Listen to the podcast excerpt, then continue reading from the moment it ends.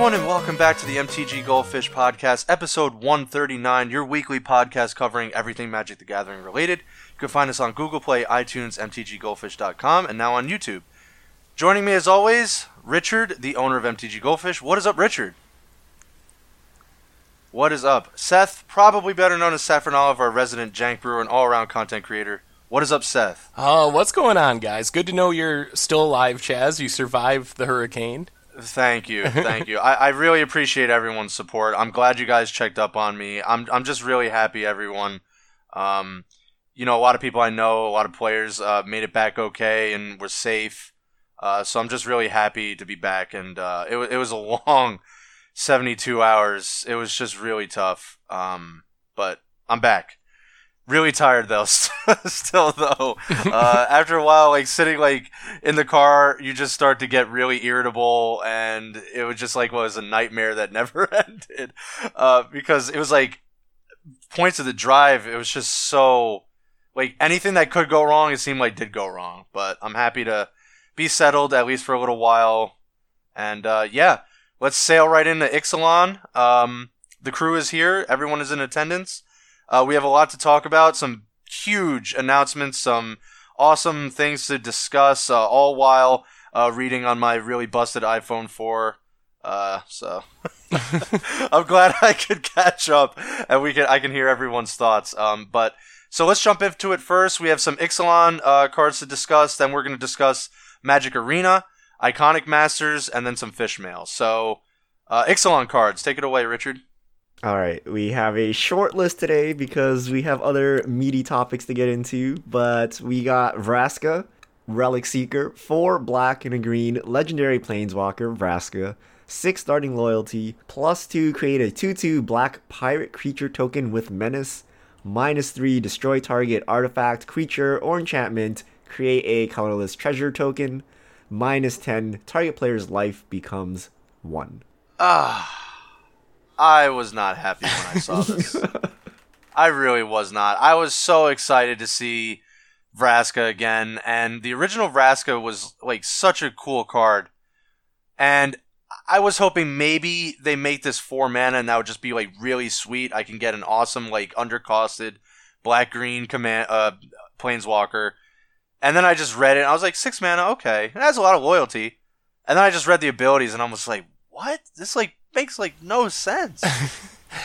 I don't I don't think it's bad though. I mean, the abilities are powerful, but it's naturally kind of limited by being a six mana planeswalker. Yeah. I'm plusing to make plus two to make a two two is actually a pretty strong ability. Like it's really good at protecting itself. You can negative twice without plusing at all to kill two things. But I don't it's still a six mana planeswalker. Is it really much different than like the six mana Sorin or something like that in terms of how good it can be for standard? I I don't really think so. Yeah, I think the plus two is too underwhelming for me. A, a two two pirate on a six mana planeswalker is not terribly exciting, given that you know four mana Gideon like poops out two two night tokens for zero. uh, the minus three I think is the bread and butter of Vraska, just killing random things and making treasure tokens. You can do it twice without. Uh, you know, ever plussing it, but six mana, I really want Vraska to win the game when I cast Vraska, but she's kind of like, eh, I guess double Vindicate or not even like double Maelstrom Pulse singular. I don't know. It's just not exciting. Minus ten shenanigans for EDH, like infinite life gain deck. Okay, I minus ten you. uh, pretty cool, but I just I don't see why you would play Vraska in standard. It doesn't look strong enough. Uh, we already have so much uh, artifact and enchantment hate that cycles, so I don't really see the need for Vraska. So it's a little disappointing. I was hoping she'd be kind of a standard staple for mana planeswalker. Me too. That's exactly uh, my thoughts as well, Richard. I, I just yes, like having a two two for plus. I, I just maybe wish it had like death touch or something, something that would deter uh, opponents a little bit more than than what it does already. I mean, yeah, it can kill stuff, but I don't know. It just seems for a lot of mana not that powerful of stuff. It does have a lot of loyalty. It's going to be really hard to kill. Like it comes in you plus two, and it's at eight loyalty. So uh, I don't know. I think it can show up. I think it can be like the top end of some sort of maybe Jund mid range deck or Abzan type deck, but still, you go back to like Sorin or something, like the same type of card. Maybe it's like a one of top end threat. It does do some decent stuff, like blowing up pretty much anything is a pretty good deal. So I think it'll see fringe play, but it's definitely not a push like Nahiri or Gideon or something like that, where it's going to be the centerpiece of standard. Yeah, I, I can agree on fringe play. I could that I definitely can agree on. I, I was just more disappointed because I was just really hoping, like Richard said, of like a four mana staple standard planeswalker. Yeah, I wish she killed non-basic lands because there are a ton of transform lands, Oh yeah, which we're about to talk to uh, talk about. Uh, we have uh, one second, I gotta find it. Growing Rites of Itlimoc, Tuna Green, Legendary Enchantment. Uh, when it enters the battlefield, look at the top four cards of your library. You may reveal a creature card from among them and put it in your hand. Put the rest on the bottom in any order. At the beginning of your end step, if you control four or more creatures, transform it, and it becomes Itlamog, Itlimoc, Cradle of the Sun, Legendary Land. Tap it to add a green. Tap it to add a green for each creature you control. So Gaia's Cradle. Yeah.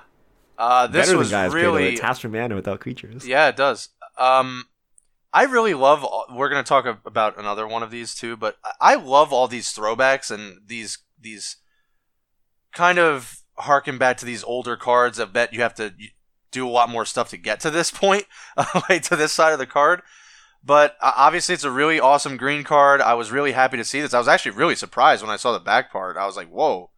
Um, I, I unfortunately, it does seem like a really big hurdle to get to the other side. Um, I, I'm kind of skeptical about constructed viability, but other than that, it seems really strong in like casual commander. Obviously, it's just even a watered down Gaia's Cradle is still pretty strong. I think I'm actually most excited for this card in modern. It seems like it could be super sweet in elves. Like if there's elves. one deck that can get four creatures on the battlefield by turn three, it's probably elves. And we see in Legacy how powerful Gaia's Cradle is in elves. You can cast like huge Genesis waves or just overrun your Ezuri a bunch of times, something like that. So I think it actually has a shot in modern. In standard, I don't know. It is a little bit tougher. You kind of have to build around it, and the front half isn't that exciting, really. It's just kind of like not that powerful, but the payoff is definitely there if you can build around it. Yeah, like, do you even need the ability? If it had no ability on the front side, it's just three mana at the beginning of your end step. If you control four or more, flip it to Gaia's Cradle. I think you would still play it. So the the ability is icing on the cake, and Elves sounds like a good use case. Maybe some Lingering Soul shenanigans or something, some token deck. Maybe Black White Tokens becomes Abzan. I don't know. Uh, but it has potential. Standard wise, I don't know. It's a lot of hoops to go through. Uh, if you have that many creatures, you're probably winning. So I'm I'm not sure, but it's very interesting that they're bringing kind of reserve list cards with a twist on them. Yeah, absolutely. I, I kept seeing this term though thrown around. I mean, I don't know. People tend tend to stretch this term to suit a lot of their needs, but is this really a functional reprint if you have to go through like ten different steps? No, this is Once- Once you you, can't flip consider it, that it's a a, reprint. functional reprint. But but even then, I don't yeah, know. It's pretty it's hard. not. Yeah, but you have to you have to take into account the entirety of the card. Like it's not. Yeah, once you flip it, it's this card, but it's you have to worry about flipping it first. Is Lotus Bloom a functional reprint of Black Lotus? Right. Right? So, Probably not. I- but once it's in play, it's the same effect. Uh, next card, we have a another flip enchantment. Legion's Landing, a white legendary enchantment. When Legion's Landing enters the battlefield, create a 1 1 vampire creature token with lifelink. When you attack with three or more creatures, transform Legion's Landing. I need to find the transform side. Adanto, the first fort, legendary land, tap, add a white to your mana pool, two a white tap, create a 1 1 white vampire creature token with lifelink. to me, at least for standard, this looks like the strongest of the bunch so far. Um, I have no problem with like green cards, you know, being hyped and costing a bunch, bunch of money, but when I saw this, I, I immediately thought, like, th- this is definitely the strongest uh, I've seen so far. We haven't seen the red one at this point. Yeah. So. I think it is pretty good. I think you definitely got to be an aggro deck, and I think it's pretty good in that situation. I mean, it ends up being kind of uh, like a Westvale Abbey almost, the ability to just make a token, except it's way cheaper and the token is way better. So I think it actually has a lot of potential for standard again, the front half, you're just getting a 1 1 for 1, which isn't exciting. But I think if there's a some sort of white aggro deck, you would definitely want to be playing this. We just haven't seen very much good vampire support. Like I haven't seen a reason to be vampires yet. So I'm not sure where exactly it fits, but it's definitely a really powerful card. Yeah. I I like it for the sneaky ramp. So this can't happen because these cards aren't all legal. But imagine turn one Legion's Landing, uh, turn two raise the alarm, turn three attack with your three Dirtle dudes, flip your land, play a land, tap, play Gideon. Ooh. Right? It's a one-one that ramps if you attack enough, and you know there's well, the bonus ability of making vampire tokens, which you know I, I don't know d- how often you're gonna do that, but just being able to secretly ramp in a token deck or something that goes wide, I think is a big deal yeah, Gideon's not. We would obviously have to have a payoff spell to replace Gideon, but did you use raise the alarm just because it's an instant, or just because of the effect? Uh, because it makes two bodies. Because you need three creatures, right? Well, we have Servo Expedition still, yep. don't we, or something? What yeah. that card? Yeah. Yeah. I mean, oh, yeah. It definitely just basically it's a one-one that ramps you if you attack enough, so it's pretty good. Would you categorize this more of um, Kjeldoran Outpost. I'm probably butchering that, or like a Moorland Haunt Westvale Abbey. I think it's more similar to Outpost. I mean, that okay. I think is the most direct comparison I can see. Although it definitely pushes you to be a creature deck. I think Outpost was a fine card you could just play in a control deck and kind yep. of just make chump blockers not going to be easy to do this with Legion's Landing because you got to have that critical mass of creatures to get the initial flip. But I think that is still probably the closest comparison that I've seen. Yeah, Windbrisk Heights was was used, and I I think it's because you just have to attack, and it was a strong card, so I, I think this has a pretty good chance. Yeah, it doesn't end the game because Westvale Abbey, your tokens are kind of useless, but you have the threat of transforming. Moorland Haunt, they fly. Uh, these things don't fly, so it's hard to end the game with just this one land, but it could stall you long enough for you to actually play something useful. And we don't actually have a vampire too. lord, do we? Yep. Uh, no. no we have that Hellridery vampire thing, but we don't have a true hmm. lord to pump everything. Hmm. Yeah, I, I, do think this has potential to go, even without as much support. I, I still think it is pretty good. And you now. don't really have with to more support, gets better. Yeah, you're right. You're right. All right, last spoiler we're going to talk about for Ixalan Rampaging Ferocidon, 2 in a red, 3 3, creature dinosaur. Menace, players can't gain life. Whenever another creature enters the battlefield, Rampaging Ferocidon deals 1 damage to that creature's controller. Yeah, this thing is nuts. I saw this and I was like, wow. What a card to be ramping into Hazoret the turn before. I just it has so many abilities for, and uh, while it's not like Hellrider or something, it's it's like doing some Hellrider kind of stuff.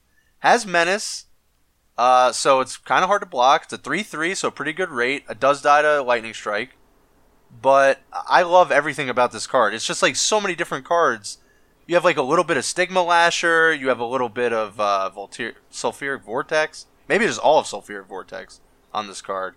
Yeah, this card's really good, I think. I mean, obviously it depends on the meta to some extent, but it seems so good for Ramunap Red. Like, we don't have Blessed Alliance anymore, but people still bring in life gain spells. Approach of the Second Sun is a pretty big deck. That's one of the easy ways to fight against Ramunap Red, and this seems so good there, and the incidental damage just really adds up. Nor, I mean, since you're playing the lightning strikes, you're playing the Hazorets. Like, sure, you're going to take damage when you play your random stuff, but you're kind of just naturally break the symmetry by being the more aggressive deck. So I think this card's really good. Even just a 3 3 menace for 3 is not bad as it is, so you even get a reasonable body. So I expect this card to be super good in standard, maybe even be a sideboard option depending on the meta in modern. Like it does shut down Soul Sisters if that becomes more of a part of the meta. So I don't know. I think the card's really good though.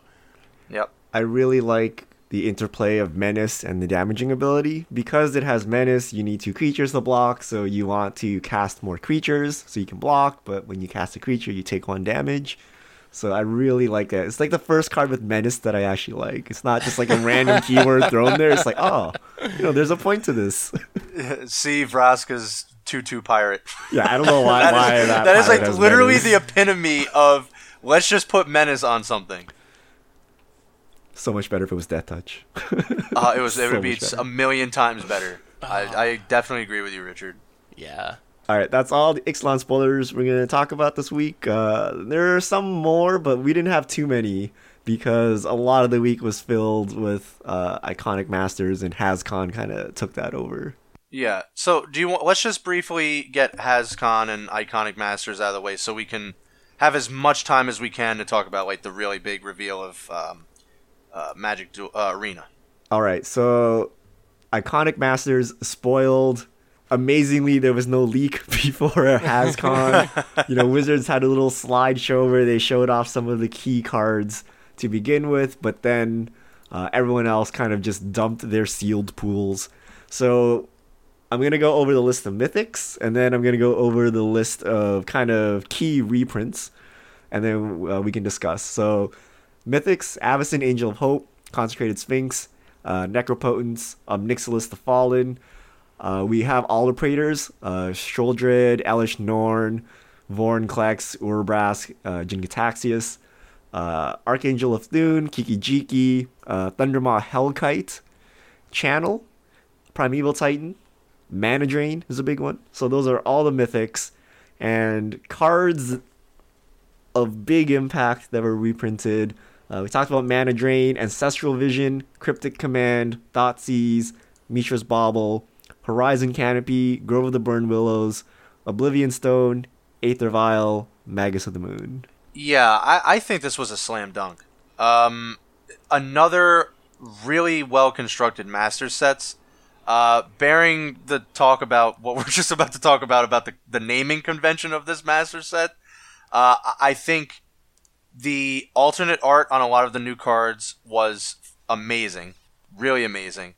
Um, and like Masters 2017, it felt very much evenly distributed top down, uh, and you're just there's just a ton of value uh, spread across all different types of rarities. Um, so I, I I was really impressed uh, when I just saw like hundred dollar card, hundred dollar card, forty dollar uncommon. Um, now a lot of these a lot of these cards prices will will definitely tank, and there was you know likely a lot of these cards were inflated for not huge reasons other than just being scarce at this point.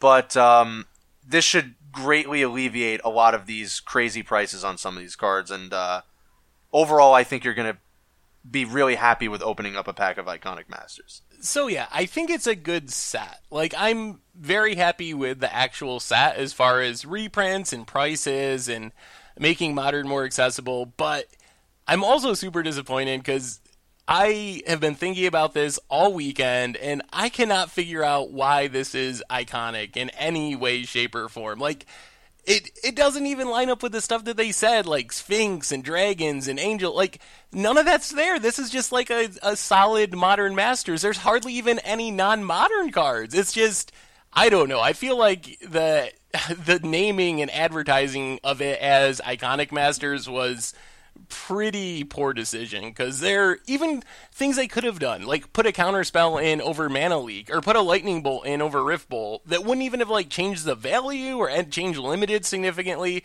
They just chose the less iconic options. There's no grizzly bears there's no giant spiders there's it's just it's not iconic it's not iconic. So that's my big problem. I think it's sweet it's good value good reprints but by no means iconic. Yeah, I think I'll echo Seth here. So there are Hydras. You have Savageborn Hydra. You you have dragons, Thundermaw, Hellkite. You have Sphinxes, Consecrated Sphinx. But those are not the iconic cards I'm thinking of, right? Grizzly Bear couldn't make it, like you couldn't fit a two mana two two in the set. Shivan Dragon, Nightmare. To be fair, they put in Lord of the Pit. That's very iconic. But there are tons and tons of cards they could have put in here uh, that they didn't. So to me, this is just like modern masters, but we don't want to call it modern masters and throw in some random, you know, eternal playables. Uh, this does raise the question.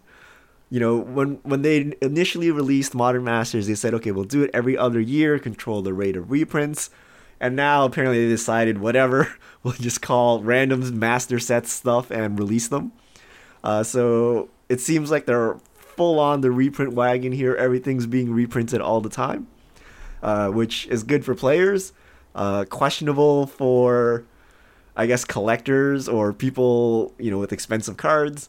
But I don't know. I just don't like the name Iconic Masters. It didn't meet my expectations. I was expecting something more iconic. Like it, it would start off good with you know Channel Fireball, Mana Drain, and stuff, but it, quickly went downhill when you know you're hitting like Blood Baron and Vizkopa and stuff. It's like okay, it's a solid card, but it doesn't spring to mind when I think you know the icons of Magic the Gathering. I'm also going to cosign and be the third one. Like three out of three, I don't think this should have been called Iconic Masters.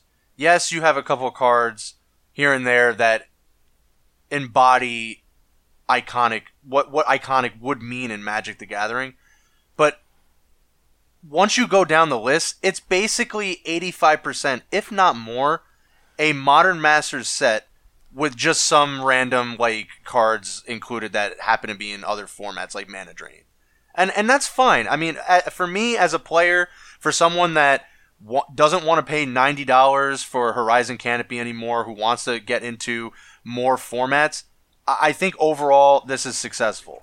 But in terms of we need to market this as a, you know, this is iconic, this is going to draw people in, it's going to have all these cards from Magic's timeline. I don't think that it got even remotely close to hitting the mark. So I don't want to overall like downplay Iconic Masters. It's still very good. Um, it's worthwhile to buy. Uh, it comes out in November, I believe, for the public, right? Mm-hmm. Yeah. November um, 17. Right. So, but it's just when you when you think of iconic, Richard really said it.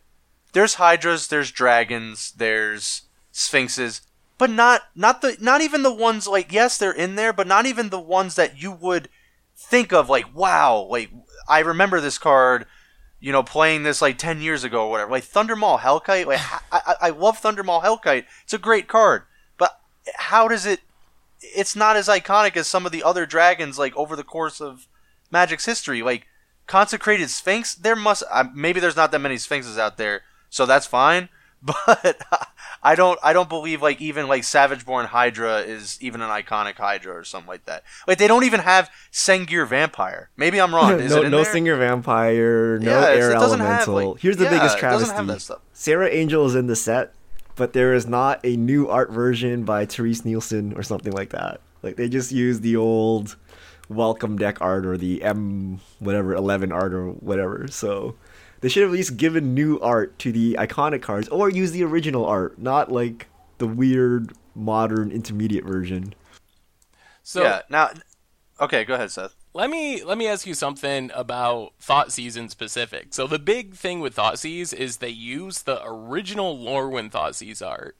And I heard a few people that were actually kind of upset about that because they felt like with Wizards going so heavily into the reprint sets, that they should leave the originals for collectors basically. Like you you should have some sort of safety. If you want to buy the original lorwyn foil thoughtseize that that's not going to be reprinted especially since there's already new art available. So do you put any weight in that? Do you do you like or dislike them going no. back to the old art for thoughtseize? I, I don't i don't like that argument at all. Because then again we're just getting back to like so we should just have more we should just add more cards to the reserve list? Like because that's basically where that's trending to. Well i mean you can play thoughtseize with any art so i don't think it's like a great comparison. yeah but there's nothing sacred about it being printed with an old i mean in, in terms of specifically lorwyn thoughtseize the old art plus the border is what made it is what makes it so valuable and lucrative and like people want to play with it.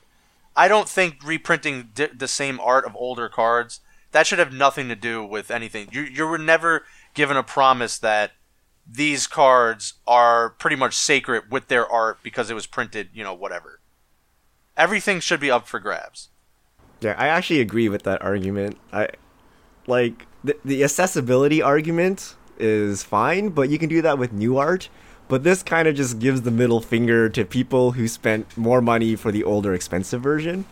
Like what if they printed it with the old frame now? Right? So I think just having new art for these cards is fine. And if you're a new player, you just get the new art. That's fine. But if you want like the old school, because you're basically taking the only thing collectors had away from them, right? Which is the art. And I don't see why it's necessary to do that. Like, just give the collectors their art. It's it doesn't cost them much. you already have the the Theros Thoughtseize art. Just use it, right? like I I guess. So this kind of just slaps the collectors a little bit, but it's only one card. Like we don't know if it's the new thing or not, but it's a little weird.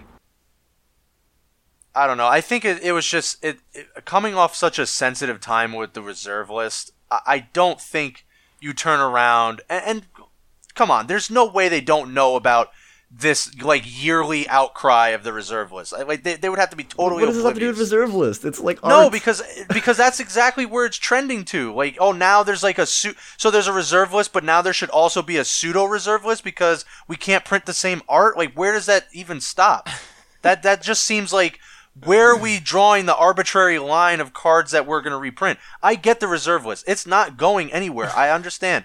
I, I've I've advocated it. I don't even agree with it. That's fine. Whatever. It is what it is. But now we're like getting to the point where oh, but we can't reprint a card with the similar art. That's where you start to lose me. Well, I think with Thoughtseize, it sticks out to me because they have two arts. Like I'm not saying they sh- like Bloodghast has the the same art it's always had. Whatever. Or Flusterstorm is a really expensive card has the same art it always had. That doesn't bother me. They don't have to like commission new art for every card. But with Thoughtseize, it just felt weird because they have new art and they intentionally chose like the the more collectible of the two arts, I guess. So it just seemed like an odd choice in that specific situation. So I'm not saying they should never reuse art. It just seems weird when you have two options to choose that one.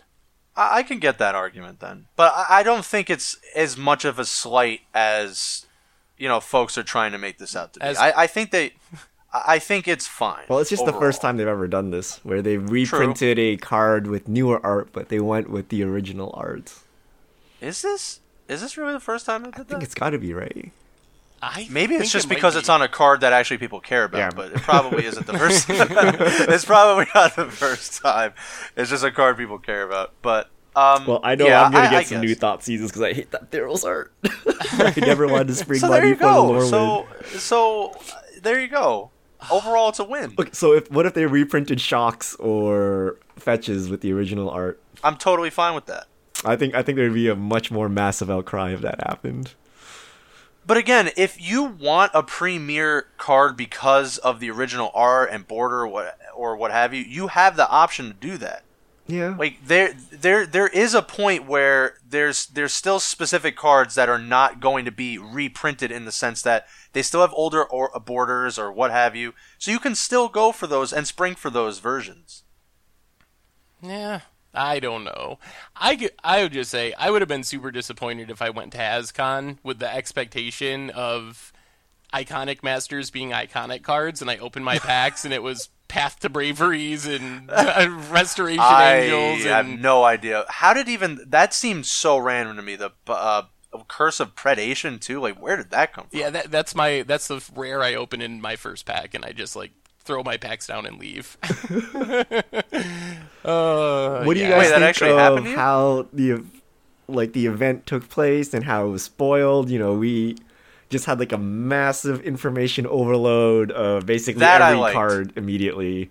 That I liked. It, it, it's it's definitely bringing it back to a time where information was not as readily available, and it, it, it kind of preserves some of the older like pre-releases going to and you don't really know what's in the set and the excitement of it. So i i do like that they kind of that no leaks happened, and we actually got that experience. I liked it as a Magic player, but it was really miserable as someone trying to do content, like trying to find the spoilers like on Reddit and random Twitter feeds that I of people I didn't even know and have never heard of. So that part of it was challenge, but it was uh, challenging, but it was a pretty exciting way for the set to come out. Just as someone who likes Magic, to it was like the entire afternoon. I just spent like bouncing from social media feed to social media feed, trying to find like people's sealed pools that they put, took pictures of. So I thought it was exciting, but it was really challenging to make content of. Yeah, I actually didn't like it. I mean, if you were the one of the few people that played the sealed event, then it was awesome. Like going in blind, not knowing anything, being like, "Oh my god, mana drain," right? But as someone trying to figure out what cards are in the set, it was miserable because you basically looking at like 200 Reddit posts, excuse me, trying to figure out like what's what. You know, grainy pictures. Is that a mythic or is that a rare? I can't tell. And at the end of the day, there was just so much stuff you can't really discuss individual cards, right? Like you barely finish talking about mana drain and think about mana drain, and the next like 50 cards are out. So I kind of like the normal spoiler pacing. Although you know, as the players, it's it's pretty sweet to to go in blind. And kudos to Wizards for no leaks. Uh, I was very, Yeah, really- very convinced that we would have known the full set before HasCon, but not a single card was leaked. Not a single card. Yeah, I, I was really surprised as well. Whatever they did, it worked. So uh, they just probably just kept it in a vault for like six to eight months, and no one went in there.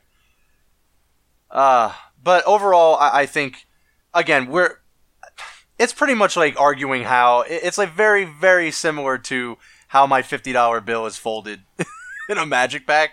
Like I get it. it, it I don't think it hit the mark in terms of what it tried it tried to envision and embody of iconic Magic the Gathering, but overall they should very, just call it successful. Masters 2017. They should have just then did next that. year or like they mas- release Masters 2018, and they don't need to come up with like anything. weird oh. adjectives to somehow encompass the cards Yeah. in the set, So right? Now, interesting, interesting question. After seeing iconic masters not be iconic, does this change your expectations for 25th anniversary masters now? Like, i- is that just going to be the second modern masters set with a Yes. couple more old cards thrown in, and it's going to be just like iconic masters again? Three, uh, what, five months later or something? Absolutely. No, it's gonna be what we thought Iconic Masters will be. That's where the new Art Serra Angel and the Shivan Really? Dragon and the Hmm. Sengir Vampire will be. No, I think I, I think it'll just be another naming convention that will probably like some will be like be in line with it, but a lot of it will just be here's a bunch more reprints that people wanted. They're running out of cards to reprint, by the way. No, I, I- I think it will shift back to more non-modern stuff, like more like EDH stuff that's just randomly expensive or something like that. Yeah, I agree. I think that. Okay. Uh, Oh, sorry, go ahead. oh, sorry. What if you want? Go ahead. Uh, I was just going to say I agree. I think that it. I have much lesser expectations of 25th anniversaries now, uh, based on iconic masters. When I I don't Yeah. have much hope that it's going to be something special and unique. All right. Um, with that being said, we wanted to really talk about the biggest reveal I think over the weekend, and that is Magic Arena. So, Richard, take it away. Um, I am catching myself up as I go, but this is really my my exposure to this was like some short clips and whatever I could have read on my really horrible iPhone. So, Okay, but I'll- I'm getting there. I'll try to summarize it quickly, but basically, one hour stream with Gaby Spartz and Amaz playing Ixalan on the new Magic Arena, and it looks like Hearthstone, like as Hearthstone as you can get. Uh, so it has like a, a custom kind of playing field. It's like 3D. Uh, the cards are condensed. It's not like the Magic the Gathering card frame, but it's like the art with power and toughness and a bunch of symbols. Uh, the lands are also like compressed. Lots of animations, lots of sounds. They showed us Carnage Tyrant. They played it, and then like a 3D dinosaur pops out and roars. Uh, Planeswalkers have voice lines. All of that stuff for polish. Gameplay mode, it seemed like a simplified version of Magic. Like uh, you would go, you know, you just click the attack button, you'd go attack phase. There was, uh, you know, attack with everything. Uh, but there was also full controls mode, which you can apparently control everything you ever wanted to. So you can do, uh, you know, hold priority and cast things uh, during your upkeep and whatnot. And in terms of what it actually is going to be, it's a pre-alpha build. You can go register for the beta at playmtgarena.com. PC only on release, but it's built so that it can be brought to other platforms. Free to play, but they didn't explain how. Uh, it will focus on standard. All of the new paper sets will release in conjunction on Arena. Moto will focus on the older formats like Modern, Legacy, Vintage, and it will also have the new sets. And gameplay modes, they mentioned ranked matches, draft events, and casual constructed play. Uh, but they didn't really go into details of what the draft actually entails or how the matches actually play. But uh, you can go check out the the actual stream. It's archived on Twitch. But I am super super excited. I was ready to be disappointed beyond belief, and I am 100% behind the arena hype train. This will be the only podcast where I talk about a Magic Digital product and not have anything negative to say. I, I have to say, the first thing I saw was uh, this was a long weekend for uh, Lee Sharpe. Uh, we were talking about memes the other day. What was the one where like it was from Spy something, and he's like, "This is fine," and the like the the the building's like exploding in the back in the background. Ah, uh, that's pretty much what I imagined his his weekend was like. Lee's weekend, but um, I'll let you talk first, Seth, um, and then I'll give my thoughts. Oh, all right. So uh, I don't want to be the crotchety old Magic Online player. I'm trying to trying to avoid that. So I I'm excited to try out Magic Arena. I still am a little skeptical, and I still want more information. Like some of the big things that I want to know are what is actually limited going to be like. They said some sort of drafts, but the rumor going around is it's not going to be traditional Magic drafts and be some sort of more Hearthstoney, like you get a few random cards and get to choose one of those type of things. Uh, also, pricing, we didn't really hear anything other than free to play. So, like, how do I get a deck of cards on Arena? So, I'm kind of waiting for that information. Overall, I think for being wizards, it actually looked pretty good. Like it looks like Hearthstone, like a mix of Hearthstone and Magic Duels, but they seem like they actually did a surprisingly good job. There's little things that I could complain about, like I thought the battlefield was pretty confusing, and they didn't even have much on it. I couldn't imagine a cluttered up battlefield with like 20 permanents on each side of the battlefield, it, eh, what that would look like.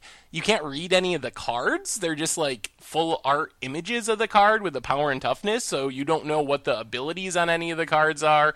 So there's some stuff like that that I was a little bit skeptical of, but at this point, I just want to wait and see. But I I'm still pretty confident in Magic Online for the short term. They said nothing's going to change with Magic Online. You got to judge how much weight you put in that. That's kind of what they would have to say, no matter what their plans for the future are. But at this point, I think that both programs can coexist at least for a few years, and then see what happens. So I'm with Richard here. I'm I was really excited when I saw this, but mostly because it just the very first thing was it confirmed that this is not like some Duels of the Planeswalker thing, so we could get that out of the way. And it was exactly like what we were saying that they needed. I mean, they kind of needed this. I, I know people like, oh, Hearthstone, um, you know, did it really need this? I think it did. Like, it, it definitely needed to have a program designed this way. We talked about this on the podcast a lot that focuses on just a few things and really they can go from there. I, I think this can at least, at the very least, like you said, Seth, um, coexist with all their other digital um, platforms and kind of funnel players into more of their, uh, you know, like what they envision MTGO to be in like two years or something like that. So I, I think this is actually a good thing for now that folks can start with Magic Arena like it and then go on to more platforms that are more expansive and have other formats and have you know high um, profile tournaments and stuff like that. Um, but this is again all bearing on the details of this you know magic arena can't do this.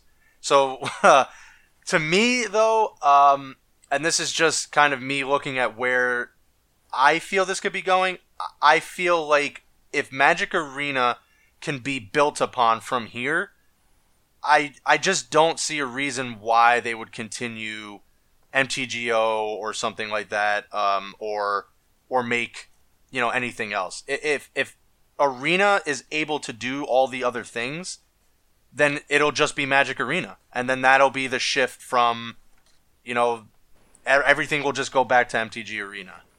Yeah, Moto is donezo. It is 100% done. They're not saying it because they, they yeah. just can't kill their cash cow.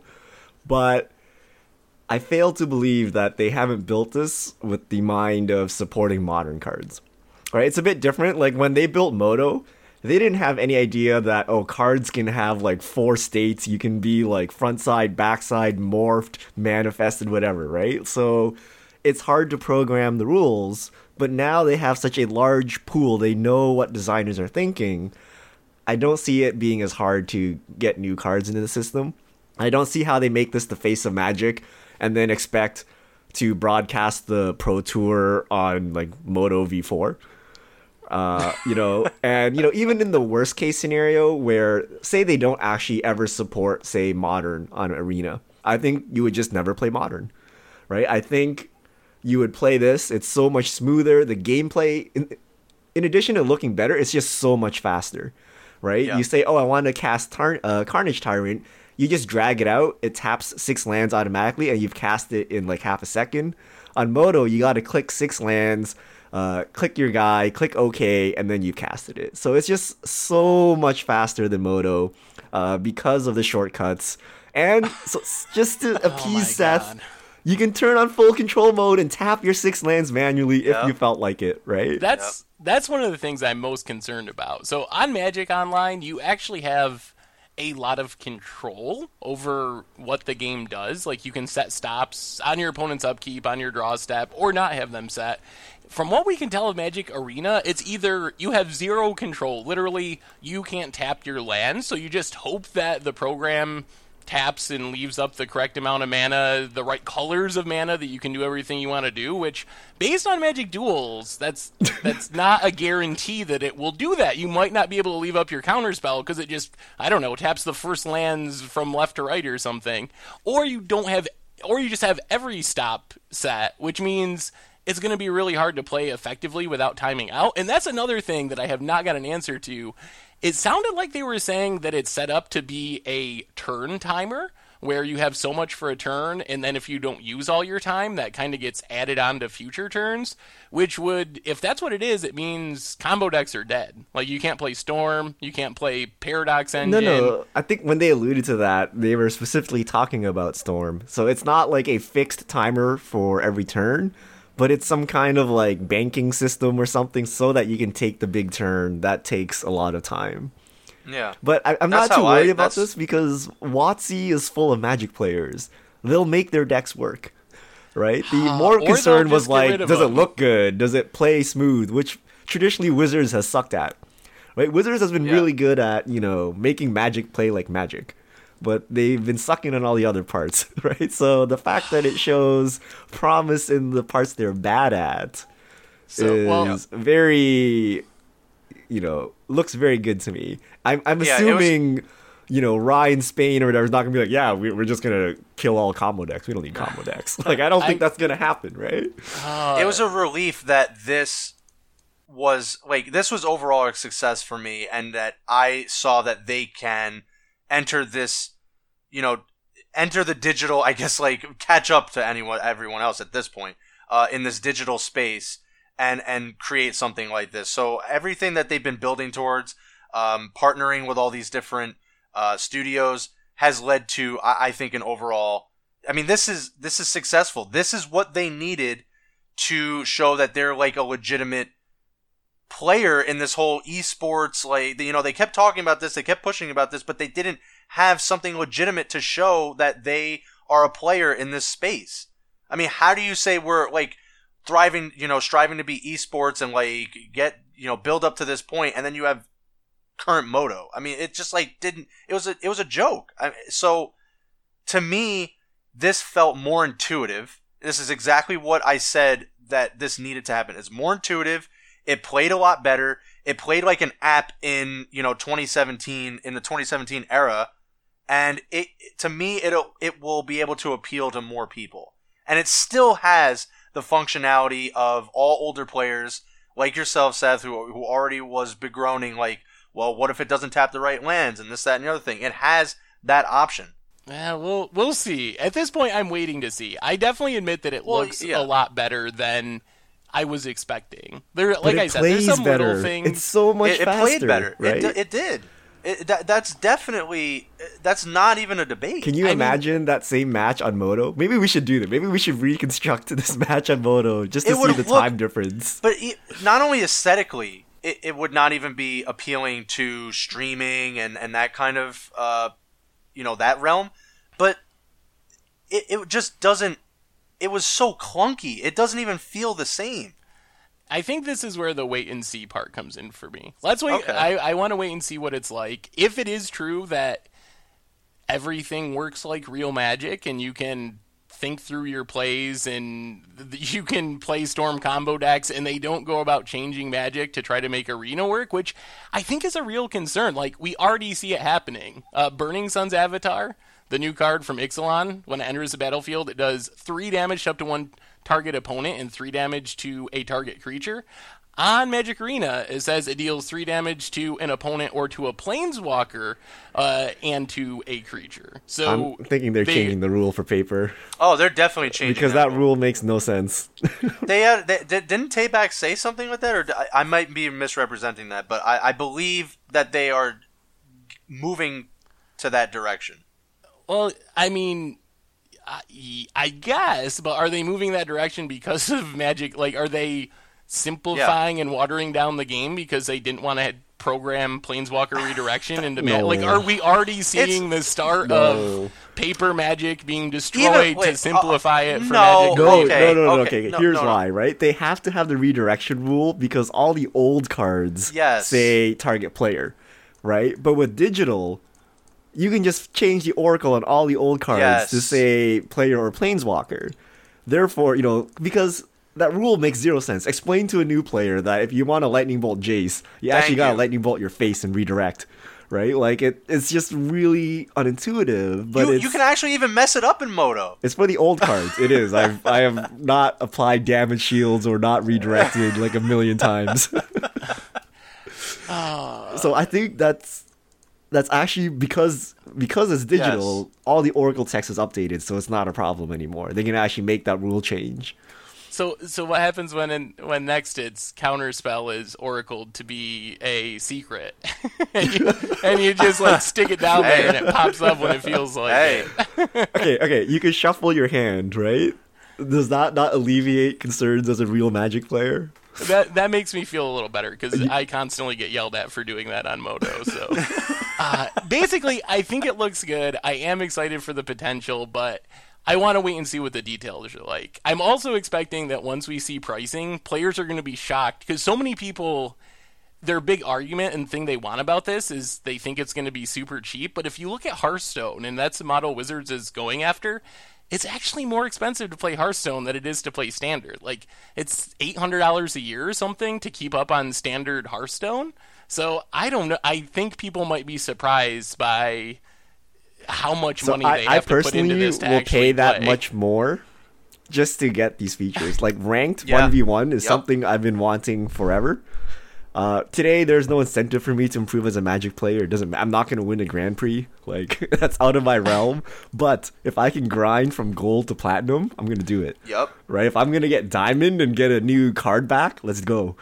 Right? Whereas like, are you gonna win the Pro Tour? No. So I'm not. I'm not gonna bother. This- you know, this- trying yeah, to improve. it- it- right? Exactly. And this this is exactly what they needed. This that whole ranking system and rewards at the end of a season and they can make seasons like 5 months long or 3 months long or something like that. Plus all the microtransactions, you can have like cool backgrounds and and cool borders for your planeswalker image or what have you. That is like where this needed to be. All right. So Wait, wait. Quick, quick question. So let's say they reveal pricing, and the price of a booster is the price of a real Magic booster.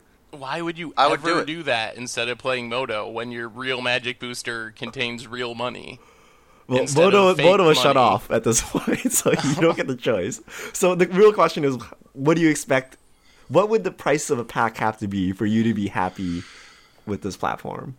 I mean, considering that it's all Apparently, the four dollars. What's the price of a pack? Three dollars? Four Yeah, it's like four dollars. four dollars is too yeah. much. Is three That's enough? too much. Is It, two it would have to be like two fifty or three. Because remember, magic cards. There's double the number of magic cards compared to a Well, Hearthstone they don't. pack. They don't have to do it like that. Like what? They, they could just be like, here's a draft and it's X amount. No, no, but for getting cards for constructed. So they definitely Oh, said there oh, will oh, be oh. booster packs. Oh, right, right, because it's right, right. magic. right? Um, Also, I mean, yeah, I think it, it would even have to be pretty inexpensive. Will they even be traditional packs? Like, it could Oh, be three card packs. mix- It could be eight card packs. That is a good it could, question, We too. don't really know. But You're right. I mean, I think Um, they got to be what yeah. Hearthstone is, and I'm trying to look up exactly what a Hearthstone pack costs right now. But I think it has to be super. Cheap. I think Hearthstone packs you pay like, get fifty for they're like a dollar a piece or something, right? They're like a 150 gold or something like that. Is it 150 gold? Oh my god. I Who's played Hearthstone it's 150 recently? gold. but you can get them if you pre-order them. You can get like oh a hundred for seventy five bucks or so, yeah, like some that, really they, they big have discount. to be somewhere around there. Yeah, that there's- I pricing mean- to to be competitive. So like a dollar a pack? yes, it can't be four dollars because it can't be four dollars. There's no way to redeem any of these cards. It's all digital, so they, it would have to be like at least 80 percent discount. So for Hearthstone, they're 150 per pack, and it goes down to like a dollar fifteen if you buy like a lot. yeah, Not that's, counting that's weird like- Amazon promos and whatnot. Yeah, that's similar to what they need to be. Yeah, I think they got to be in that range because unlike Moto, like Chaz was just saying, it's all a it's a sunk cost. Like no trades, Mm-hmm. So you never get that money back out. On Moto, you can kind of justify spending five hundred dollars on a deck because you can get that five hundred dollars minus minus ten percent back out or something. It's going to be a very different system on Magic Arena with It's no also- You, trades. ju- It's- you justify it's it also- for the fun you're about to get. Like, do Yeah, you know how much also- people spend on League of Legends skins? like, it literally does nothing Yeah. for you. No, so I don't think getting money out of Magic players kind of like irreparably. But you still have to have it a re- like you still have to have it reasonably costed to just have people continue to invest into it. I mean, Yeah. because if it's like three times, if they kept it at four dollars and it costs three times as much as Hearthstone, and you're getting essentially then you- Hearthstone with Magic Yep. cards, a lot of people are going to play Hearthstone. Yeah, like that's a some good hardcore point. Magic players will do that, but the casual person going to be like, "Well, why would I pay three times as much for what is essentially the same game if you're not invested into Magic already?" also the main thing, and this is where I'm starting to tend to really consider what Richard's saying to be truthful of where this like it could go a couple different ways, but this is why I'm with Richard in it leaning this way of adding more stuff to Magic Arena because at this point, what do you do with all your old cards? There's no other formats. Do you get to just like recycle all your cards into new cards? oh, speaking of which, this is where Frontier is. The birth of Frontier will be Ixalan forward with Magic Arena. Write it That down, might be. folks. Write it Yeah, down. They're gonna yeah, be like, that we're gonna implement part. Yep. Wild, and then cross that out, and we'll call it Frontier. and uh, it's gonna start with Ixalan. That is a yeah, but it's a great question because if if there's no, I don't even remember what you would do in Hearthstone uh, when it first came out. I can't even remember. Was there Nothing. even more than one format? No, Well, you can I think there was only one right? format, Oh, it was and just then the one when they had rotation, they they added in Wild. Hel- yeah. hello? So in order in order for Magic Duels to keep or Magic Arena to keep going with new sets, because eventually Ixalan will have to leave because it won't be in their current standard anymore. So it's either do you keep do you either keep building on Magic Arena, or you'd have to have a way for folks to recycle all those cards into new cards. Yep.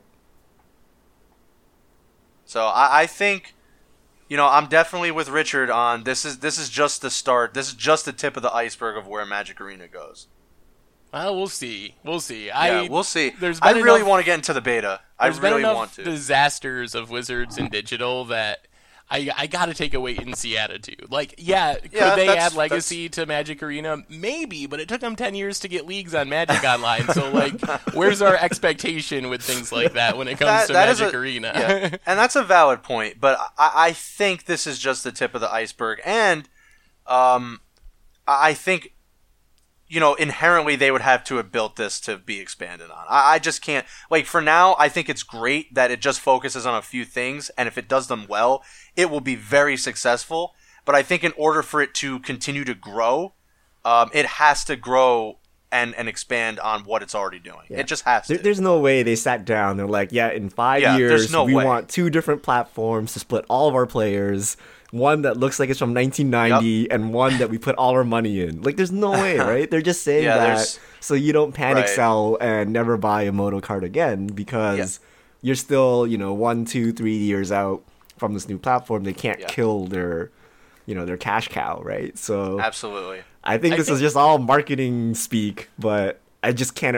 Like w- only one will succeed. It doesn't- Either Arena us- will fail or. Moto will fail. Right? Only right. one will succeed. and. I can't see them revamping Moto. Uh, that will only happen if and if Arena's a complete bust. But I can't see that even happening.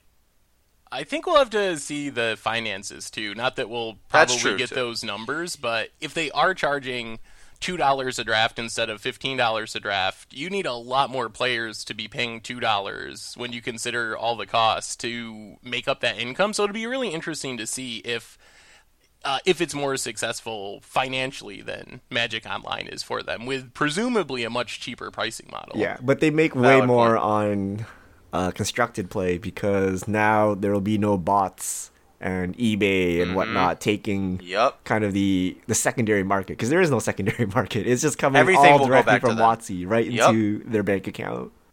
How you collect cards is only through them. So I, I think they will recoup, especially on a volume scale, but also they're just the entire platform catering everything to go back into their pocket. So I'll tell you do where they think screwed this up, though. Oh, go ahead. Oh, oh wait, one thing. The avatars are kind of off to the side and not important. You can't sell golden avatars if you do that. it's got to be front and center. Yep. It's got to be, you know, your special your special icon that you can foil promo, you know, your foil animated Jace or whatever has to be front and center. I do. Yeah, agree. like participate in the Ixalan pre-release, get a foil Vraska pirate hat or whatever, right? Yeah. Like so they they, they should fix that to maximize money earning potential in the future.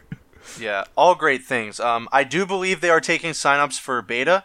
I highly urge everybody, as many people as can possibly sign up to sign up, because this will be, uh, this this really needs to be rigorously like tested and and and as much feedback as possible. So when do uh, you think in order this to be successful? this will be on the market? Not the closed beta. When will there be official release of Arena? I believe Hearthstone, uh, and I, think I think more generally these betas tend to last a little bit more than a year, like a year, maybe two years. So we're but looking it's at a generally in that ballpark. Yeah, it's gen- generally in that ballpark. Yeah, I think about it probably a year. I mean, it Yeah, I looks think a year. pretty polished. It looks pretty Yes. done in terms of actual playing Magic, but they probably haven't done any of the other game modes and all that stuff. Yeah, because again, at- I mean, not that like this is new for anybody who's been playing games in 2017. It's so it, it's not as hard to change things. Like if there's really catastrophic problems, you just patch them. Like it, it's it's um, it's like gonna be a new frontier for uh, no pun intended. Uh, but uh, for Magic players that like, oh, this like really can be something great. I- I'm very excited for it. I'm very excited because it will siphon Hearthstone players. This could be the Yes. quote unquote death of Hearthstone. It could if it plays well just as be. well as Hearthstone and people play Hearthstone Yeah. and they're like, ah, Control Warrior. I don't know what the lat- the latest meta complaint is, right? But oh, this game's too simple. It's all RNG, right? Oh, you Yup. to play Magic, a skill based game, and it feels and plays. You know, the same. It doesn't look like it's from 1990, but the actual gameplay is much better.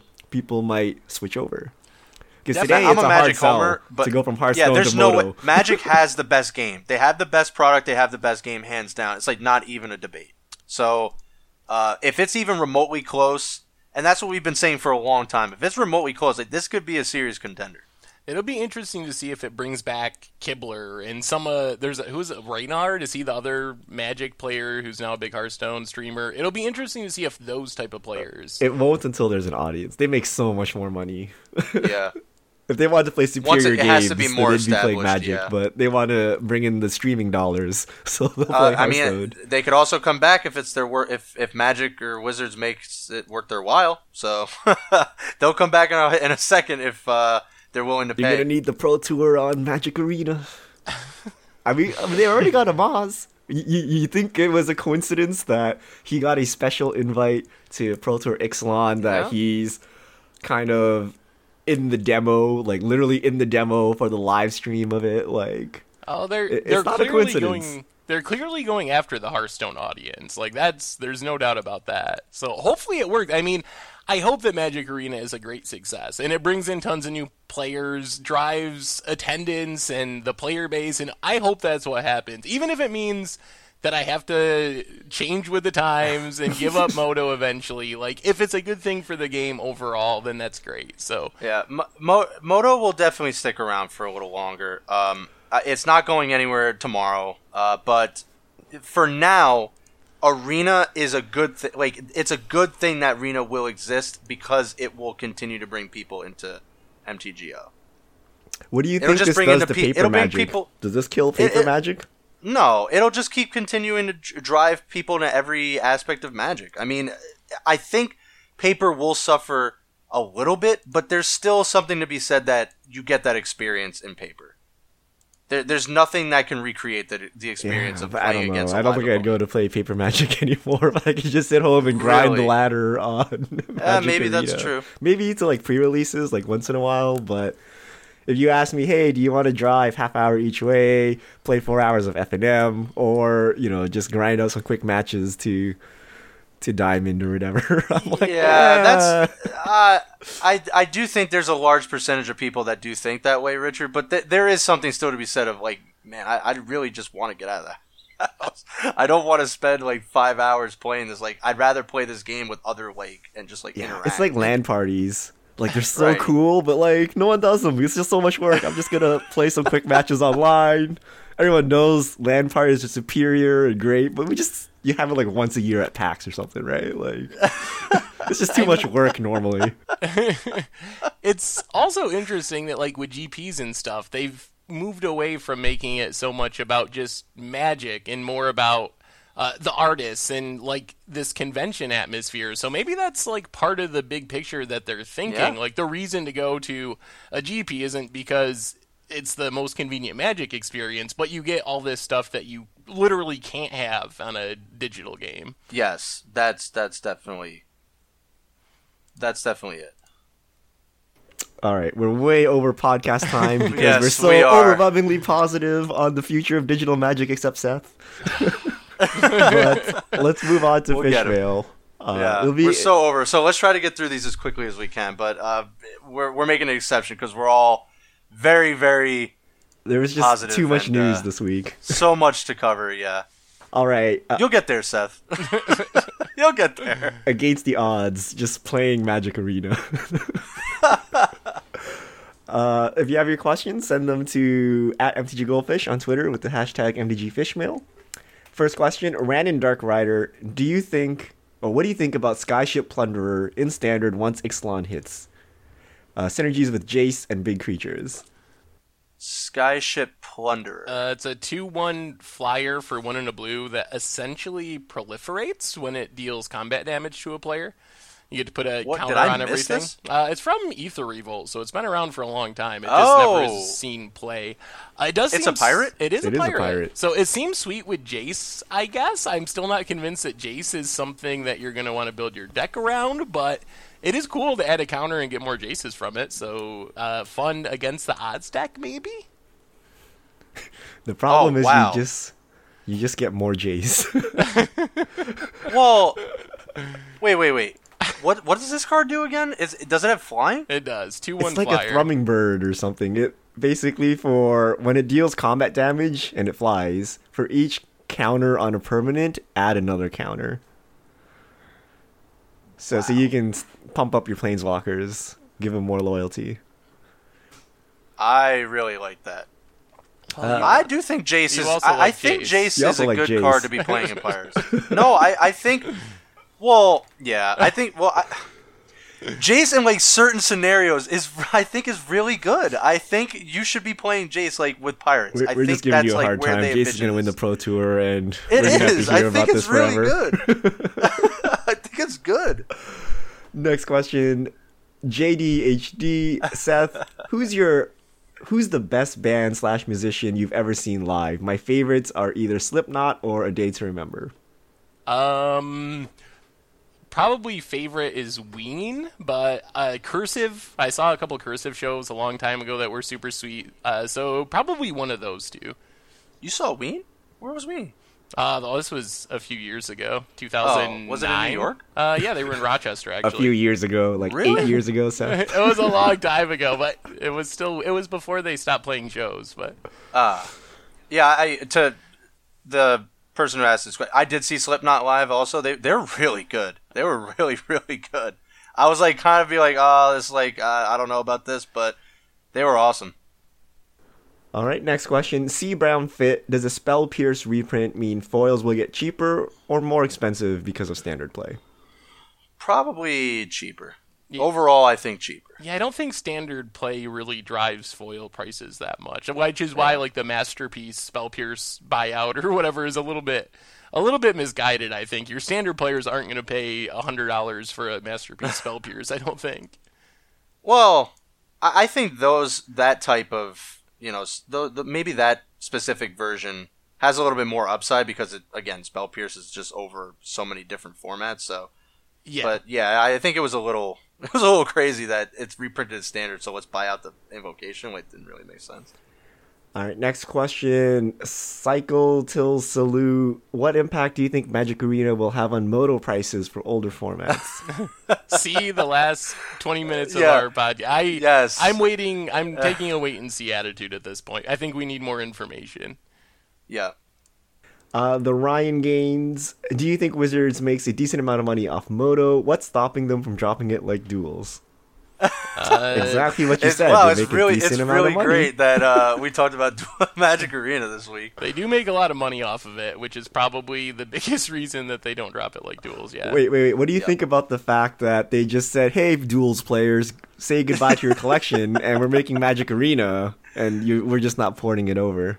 Well, Yeah, that you have that to is- you have to rip the band-aid off at some point, you know. that is concerning because uh, just the way they handled it is definitely concerning. As someone that plays Magic Online, uh, so I you never know. Hopefully, it doesn't come to that with Magic Online, but you never know. They should have It- it said be- like, "Hey, duels yeah. players, we'll get you some stuff on the new platform, and when Arena Yeah. launches, give them like a hundred packs to start or something." I, I th- they're they're going to have to eventually do something like that. It would be really egregious if they don't do anything. I don't think they're gonna do anything. I think I- everyone's I gonna think forget about duels. No, I, I think they will. I think duels was like duels was nothing. Like this is actually this is converting their actual one platform to their actual. oh, you other mean for Moto? like They'll, they'll give you something to convert. Yeah, they're gonna have to. It, it would be so.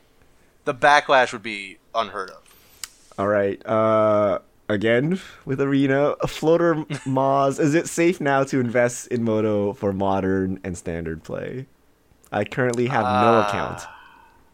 Probably not standard. I say yes. I think that if there is a my personal take is if there is an impact, it's going to be like five years in the future. I feel like the time frame is is way in the future when Magic Online could potentially be threatened.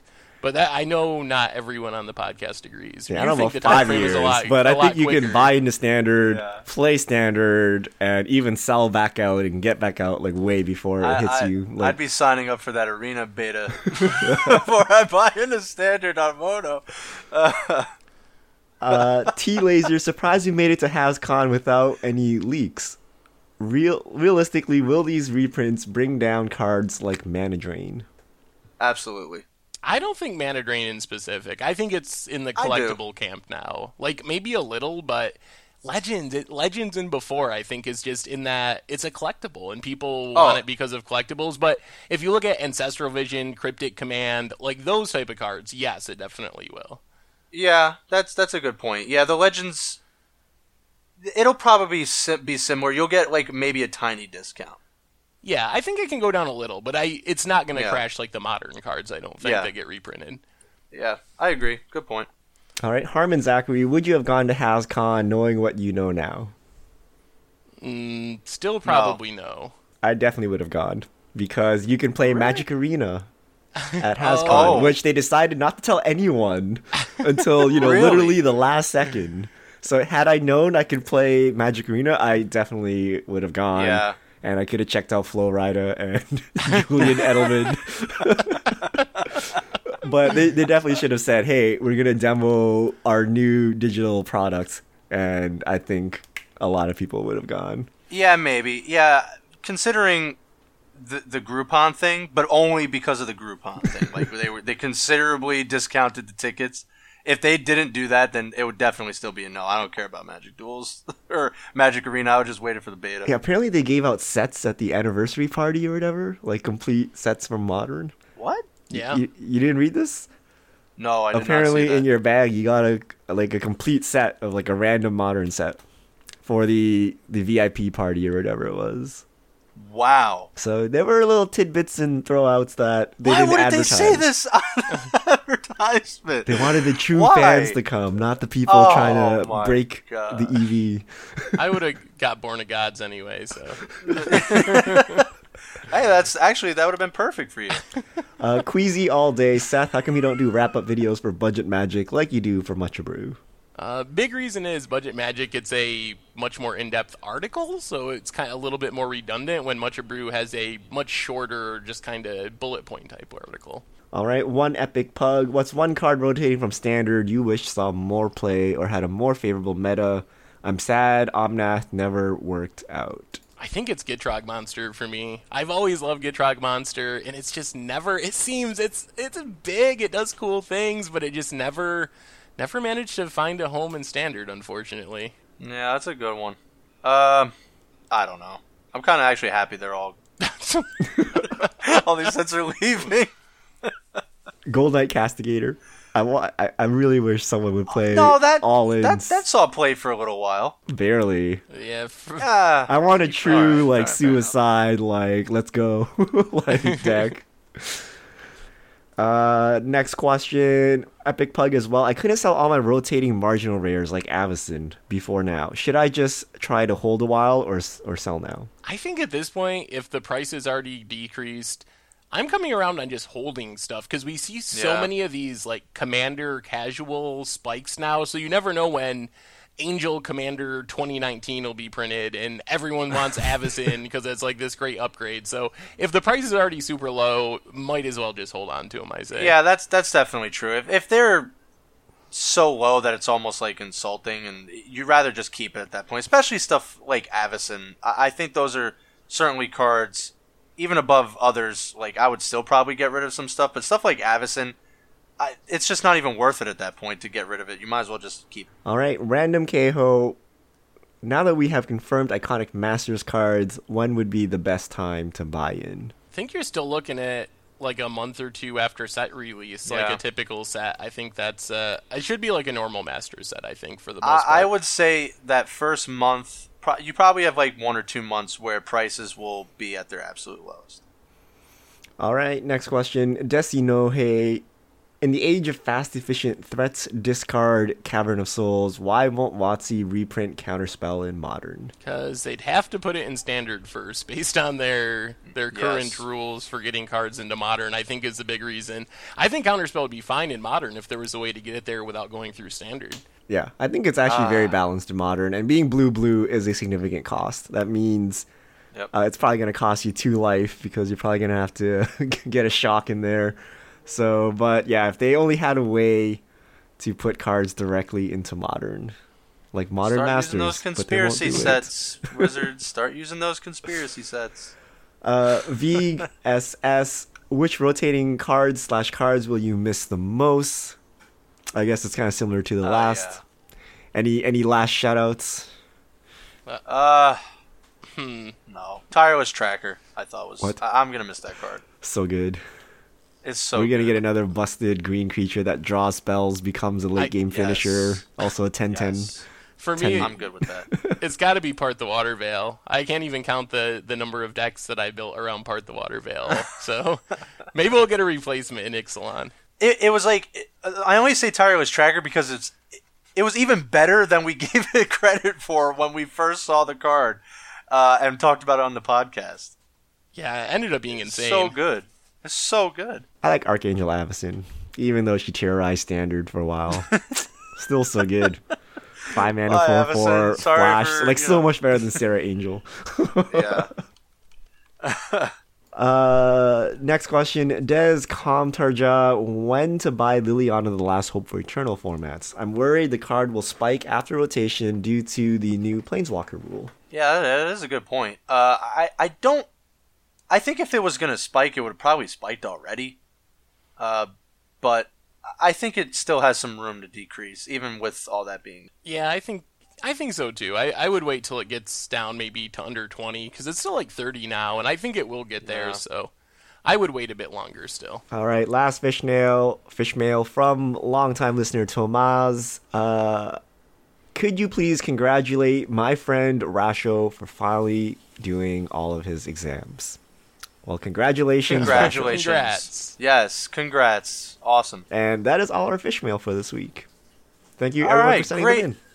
Yeah, thank you, everyone. That was a great way to wrap up such a A plus positive podcast that is probably really getting on Seth's nerves. I'm gonna have to take 15 minutes to cry about Magic Online once we get done with this podcast. Thanks for hanging in there, Seth. Uh, I know this is probably going to be a really hard transitional time for you, but uh, yeah, we love you. Oh well, well, Um. Yeah, yeah. Hey, we'll all play. Let's just all play on the beta together. We can all just make this like a group, a group uh, experience. Are you assuming they'll support more than two player matches, Chaz? Come on. I, hey. man, I don't know how they There's can no- do Commander on there. I I don't don't, know how they it would fit on the screen. No, Yeah. the- hey, maybe there's no limit to Magic Arena. Maybe they just are going to be releasing it, you know, in over the course of a period of time, so Moto players just don't just like go nuts. what if they go totally old school and they go like split screen? They split the screen into four, and you gotta like land. You gotta like bring your Xbox or whatever to your friend's house. Oh my goodness, Like that Halo. would be awesome. Goldeneye. yeah. I remember doing that for GoldenEye. All right. Um, thanks everyone for tuning in. That is to wrap it up for this week. A lot to cover. Uh, yeah, totally went over the time, but uh, hope everyone enjoys it. The longer cast. We will do this again next week. This is going to be the MTG Goldfish Crew signing out. We will see you all next time.